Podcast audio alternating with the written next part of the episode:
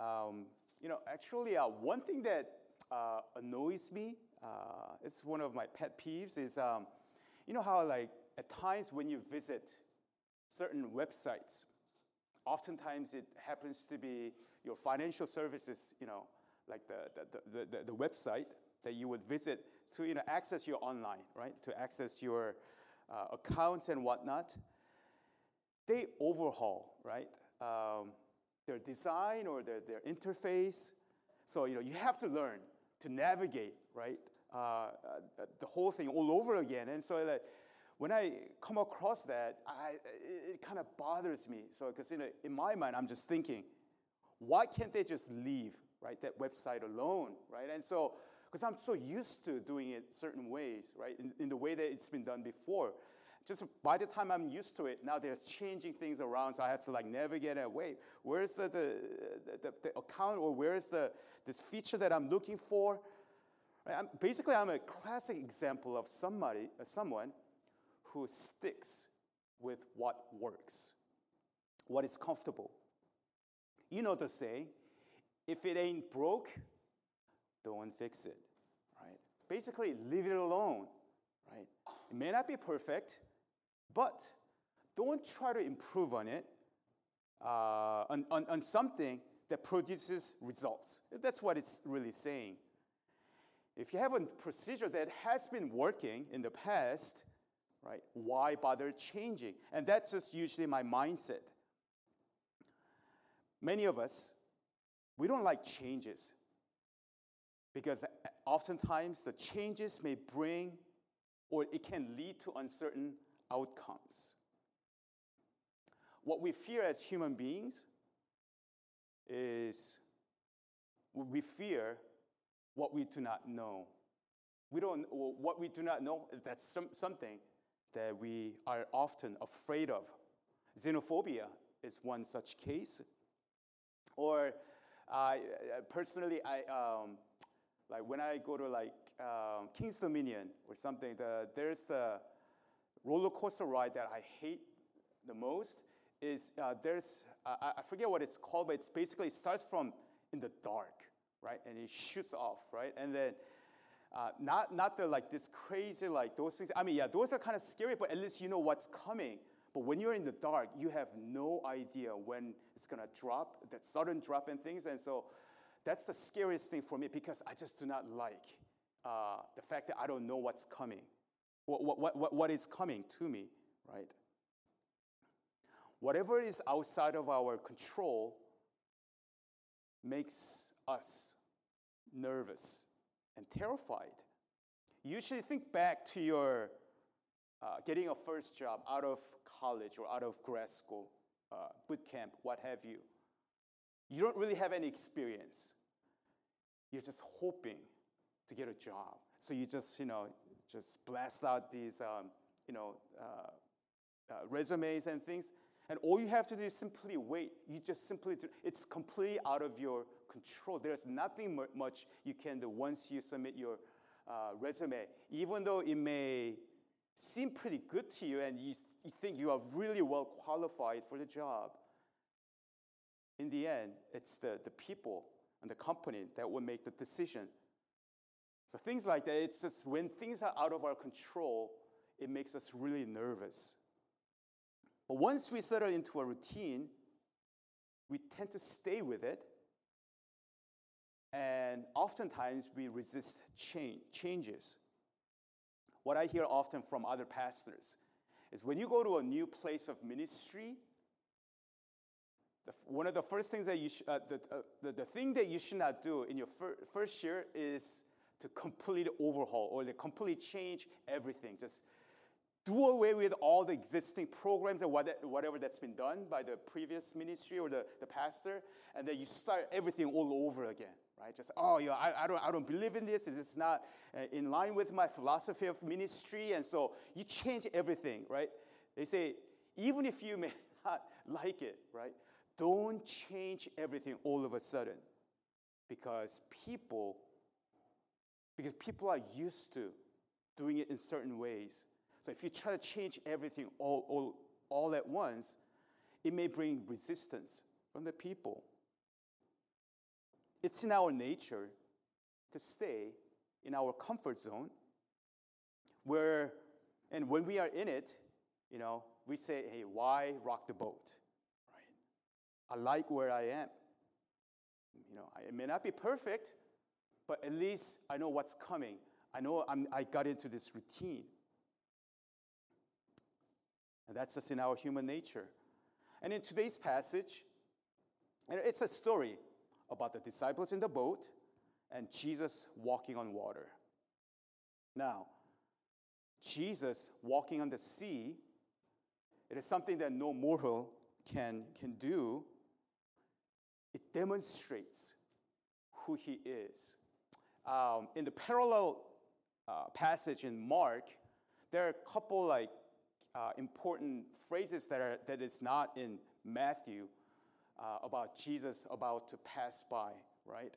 Um, and so it's an important um, phrase that is not here, and there it's really talking about Jesus revealing Himself. So it's a it's so it's so I, I could do a whole sermon on theophany because um, there it really talks about Jesus uh, revealing himself as God there. And even here, the word it is I, like in Greek word, it is I am that I am, right? It's an emphatic I am, that it is I here. Do not be afraid, it is I, right? Once again, it is only God, when God reveals himself to Moses in the burning bush, is that it's I am who I am? That same uh, phrase is what Jesus is uh, using. So, I mean, there's this whole thing about uh, theophany, uh, meaning uh, the visible uh, manifestation of an invisible God, right? That, it, that is what's really happening. but here, w- that's a whole new sermon thing, so I'm, I'm not going to go into this. But here, it's clear that by Jesus walking on the, on the sea, he's demonstrating that, that, that God, uh, he is God himself. Albert Schweitzer, he's a liberal scholar in the 19th century. He actually wrote this book called The Quest for the Historical Jesus. And he basically tried to despiritualize um, this whole incident when he was commenting on this passage by saying that what he said that the explanation that he came up with is that night it must have been really misty, right? With all uh, with the wind churning, uh, churning up the water. So basically, when Jesus was uh, walking on, uh, it was coming toward him, right? Basically, the disciples suffered an optical illusion. Wow, what explanation, right? Or he said maybe more likely case was get this that there was a sandbar right? hidden from the view. And basically, Jesus took advantage of the sandbar, right? Kind of walking, right? On the sandbar. And so the disciples were somehow, oh, Jesus, he's walking on the water. And he got onto the boat, right? I mean, it, it, basically, Jesus was taking advantage of that, right? That was the explanation that these, uh, this guy uh, came up with. But as we know, there, it takes, uh, you know, it's, it, it's, it's far easier, far more pl- plausible for us to accept and believe that God, uh, Jesus, is God Himself. Walking on the water reveals Him as God. It's indisputable. And it really points to the fact that, that His power is not like anyone else? Anyone else's. It points to the power of God. Here in this passage, boat symbolizes our comfort zone, something that we can't really count on. And guess what? Here, really, when Jesus uh, permitted Peter to come out of the boat, Jesus is not even saying that he will, or uh, to us, that he, he will, uh, he's not even saying that he will rock our boat, right?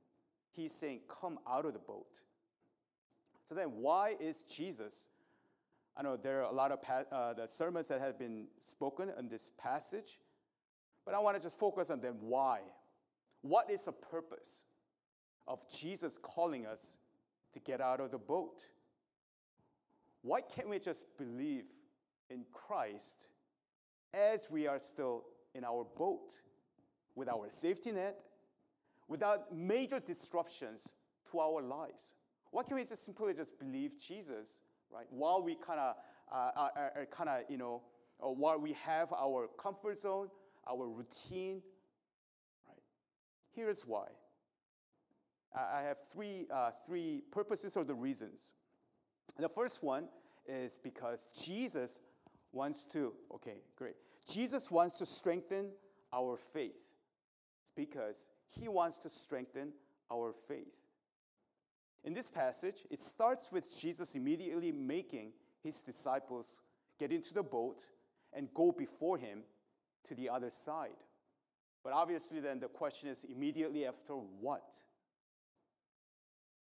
What happened right before this passage is that he performed a miracle of feeding 5,000 men, just men only, um, not, in, uh, not counting women and children, five loaves of bread and two fish. And he fed them, right? People had their fill, and disciples witnessed an incredible miracle that's recorded in all four Gospels. And they were satisfied. Their hunger was gone. They're like, oh, okay. You know how like, so you know, I have like uh, hangry issue. Like I became hangry. Like, uh, but so so their hunger is gone. The hunger pang is gone, and they're pretty feeling good because they're uh, they're full. Their stomach is full, and they feel good about their master, who could actually provide. It turns out that he could provide free lunch.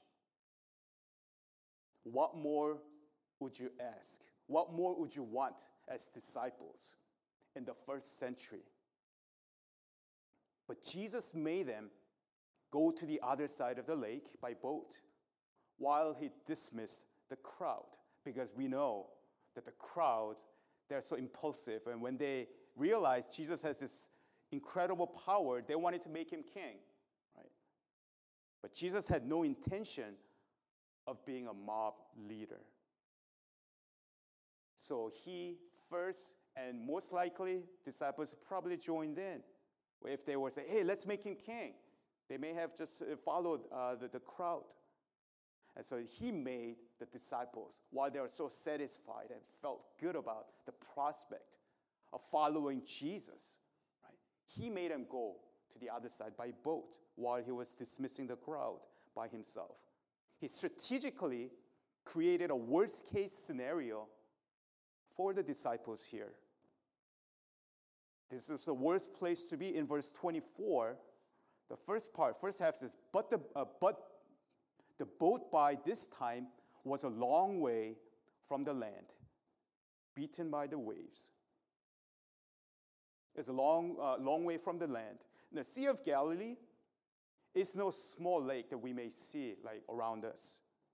It's actually the size is um, 13 miles long and about eight miles wide. So it was no small lake. So if you're in the middle of, in, if you're in the middle part, it would really be a long way off from anywhere. Right? Not only the worst place, but it was also the worst situation. Because once again, in the second part, it's, it's beaten by the waves. The boat was beaten by the waves, for the wind was against them. It was really, the, the word that's used there is a strong wind, turbulent, like a thunderstorm kind of thing. So not only they were like right in the middle part of the, the lake where they just could not simply get off the boat, but there was the, the, the wind was really strong. It was the worst timing as well. And in the fourth watch of the night, meaning from about 3 a.m. to 6 a.m., right? When it's the darkest before dawn. It was uh, not only the worst place that they were in, uh, worst situation, but was the worst timing, right?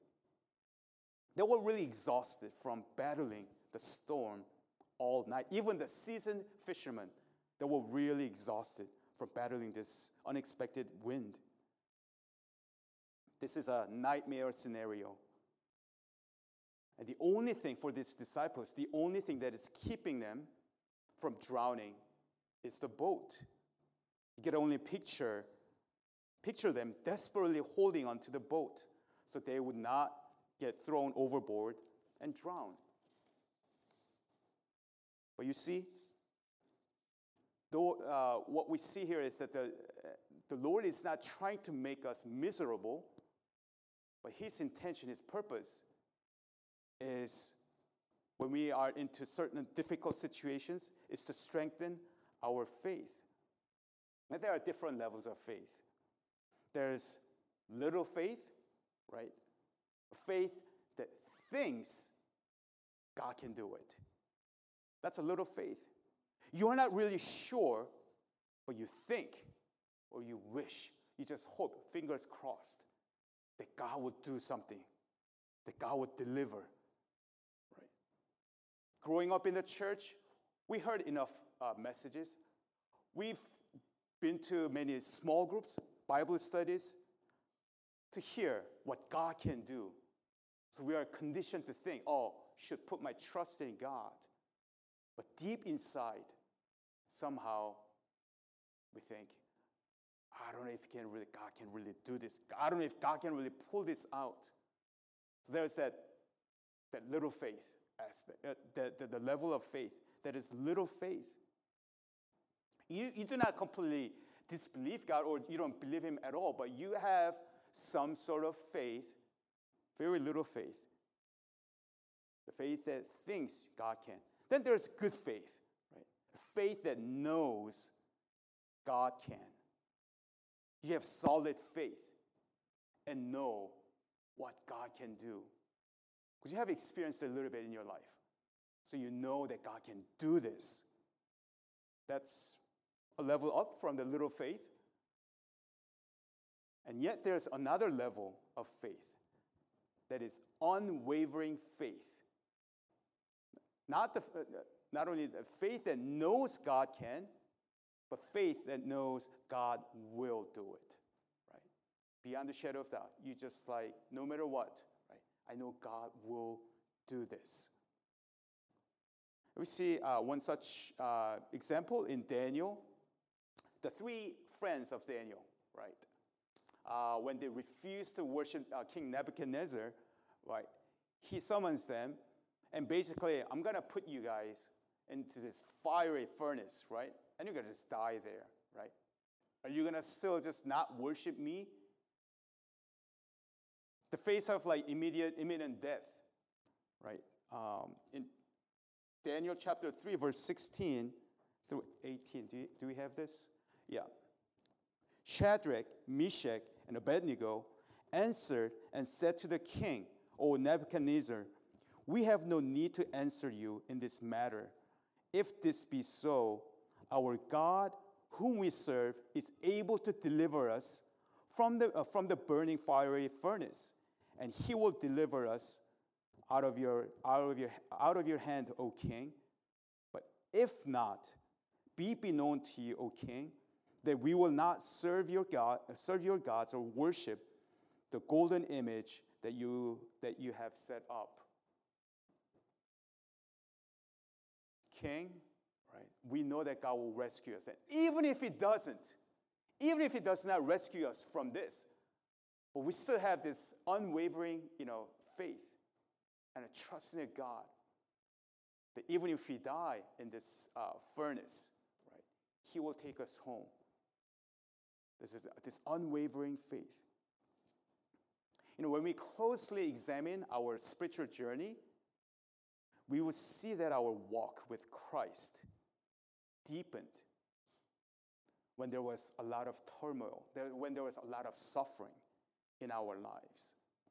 Think about it for a second. Think about your spiritual journey, where you are now, and where, how you got here. When do you think that you really grew in your faith? Was it when things were really smooth sailing, when you were in your comfort zone, when, you know, like things are just working out and very, like, you know, no issues? Or was it when it was so rocky, when it was so difficult, that the only thing that you could do was to just cry out to God God, please come to my rescue. I need you. think about it, most likely our faith has grown as we faced adversity and difficulties in our lives. Our faith so often gets strengthened when our world is caving in, when it's falling apart. Were you depending on Him? Truly, when you are in the boat, in your safety net, with everything, things are just working out. It is when our world gets rocked that we turn to Christ with desperation. It is when we are out of our element, when we are out of the boat, that we can see God coming to our rescue. We see the hand of God more clearly when we are really stretched to the limit. I mean, this past week was pretty tough week for me. I mean, uh, like uh, work-wise, there was just so many things happening. Like you know, when it rains, it pours, kind of thing. Oh, it was so tough. And then uh, there are just a couple like family matters that I had to uh, uh tend to, and so this week it was just a total blur. this week, I don't know how this this past week went by. I'm sure many of you guys feel that way too, but especially more so. And so that's why, like last night, like I, I, I just had it, so I was like, I begged a couple guys, hey we gotta play tennis, man. I, I gotta just let some steam out. And so, yes, on Friday, Saturday night, I, I, I played some tennis. I, I just had to, I had to just release some stress, right? Um, but at the same time, but throughout the week, though, I think I was really experienced and the, the presence of God in a way that I haven't because I was so desperate. Right? I was like, God, I need you to, I need your wisdom.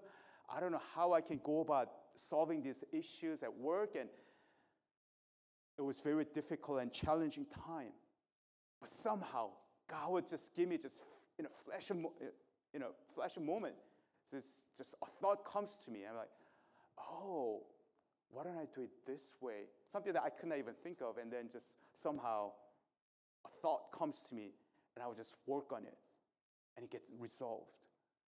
It was just like um, yeah, you know, like when we are just out of our element because we are so desperate, right? Those are the times that we can actually really experience God and understand His work and the hand of God in our midst. That's one reason, the one purpose why God wants us to get out of our boat. And the second reason or second purpose is because Jesus longs to see us walk on the water because Jesus longs to see us walk on the water. He wants us to experience God's power in our lives. Not this abstract, theoretical uh, concept of God's power, the real power that has raised Jesus from the dead, the resurrection power. That's what God wants. God wants us to do. But in order, in order for us to ex- really experience His power, it will not be done in our comfort zone while we are in our boat. We cannot really experience it. Here in this passage, these superstitious disciples, they were terrified? When Jesus was walking on water, they said, A ghost! A ghost is coming towards us. You know, in a world where there was no CG enhanced TV or movies, they could not believe their eyes. But even in today's, right, uh, in today's world, if you see someone actually walking on the water, you would have this similar reaction. Right? It is thing to see it on TV or on screen, but to see it on real in, in person is quite another.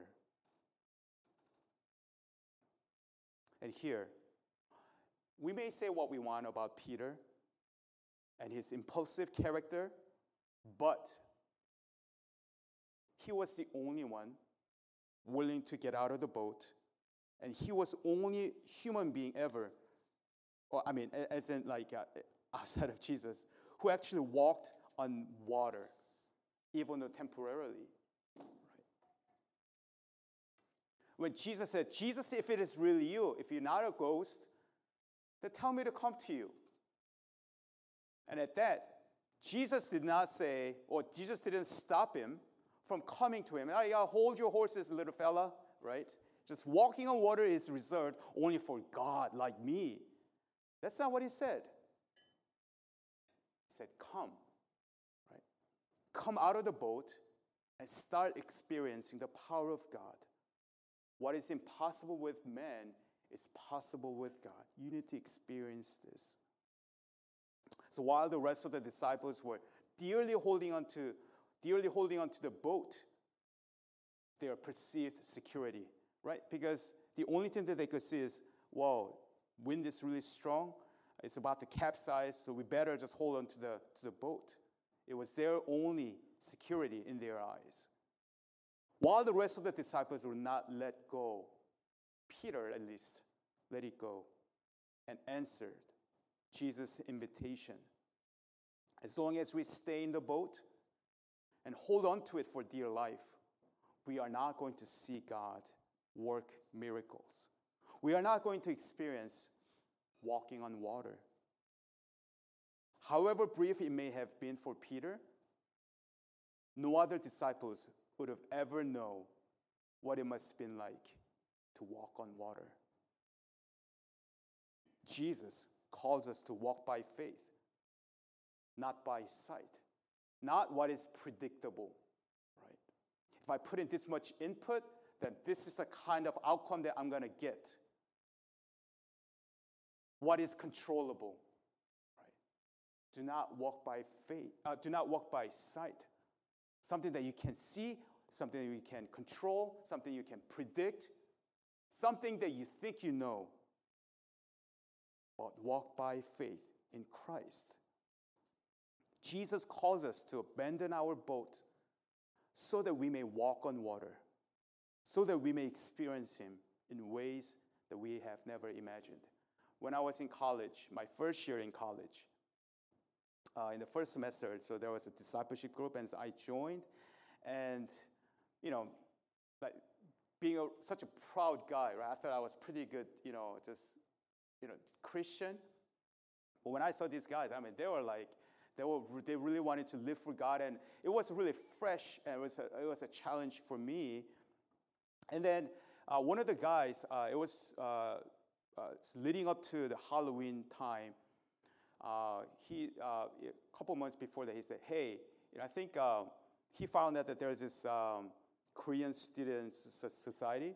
that were planning this Halloween party, right? And say, hey guys, why don't we just pray that, uh, that there will be a blackout, right, on this, uh, on, this, on this party.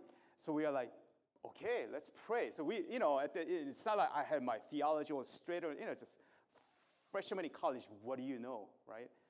So we, we started praying and we, uh, we actually believed, like, I don't know what got into me, but anyways, we believed and we said, pray for a blackout on this um, uh, party that was to take place.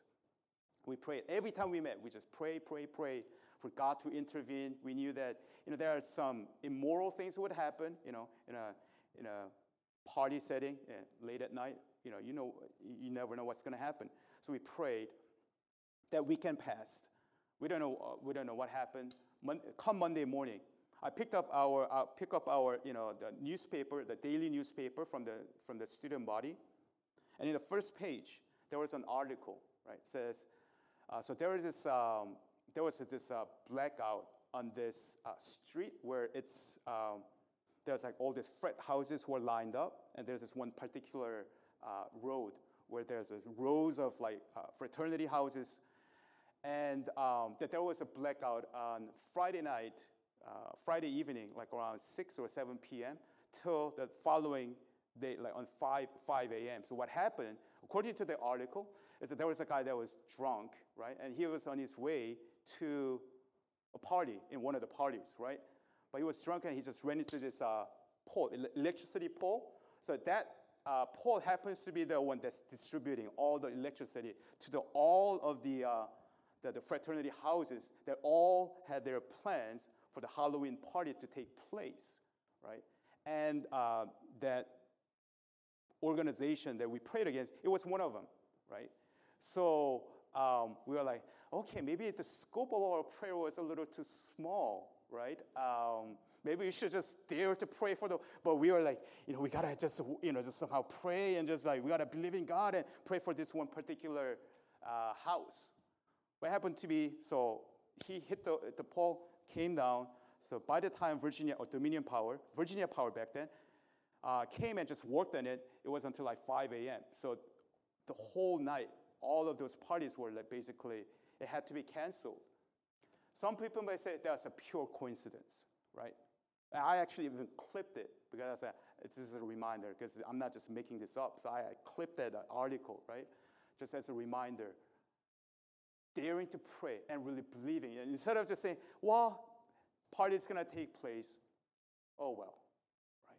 But to really dare to dream and to really just like put, uh, just trusting God and doing things that are just out of the ordinary because I've never prayed certain uh, things like that before. Right? For us to really experience the power of God, we really have to be willing to come out of the, the comfort zone, whatever that you are used to. And the third and the last reason, the purpose is because Jesus will rescue us if we sink. Why?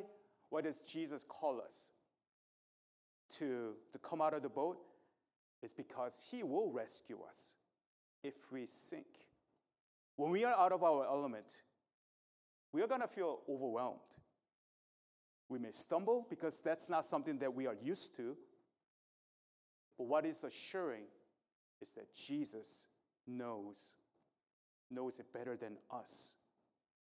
Do you think that He will just leave us alone and walk away from it as we are trying to take steps of faith, it's coming out of the boat, whatever that is, our security, and not knowing where to go.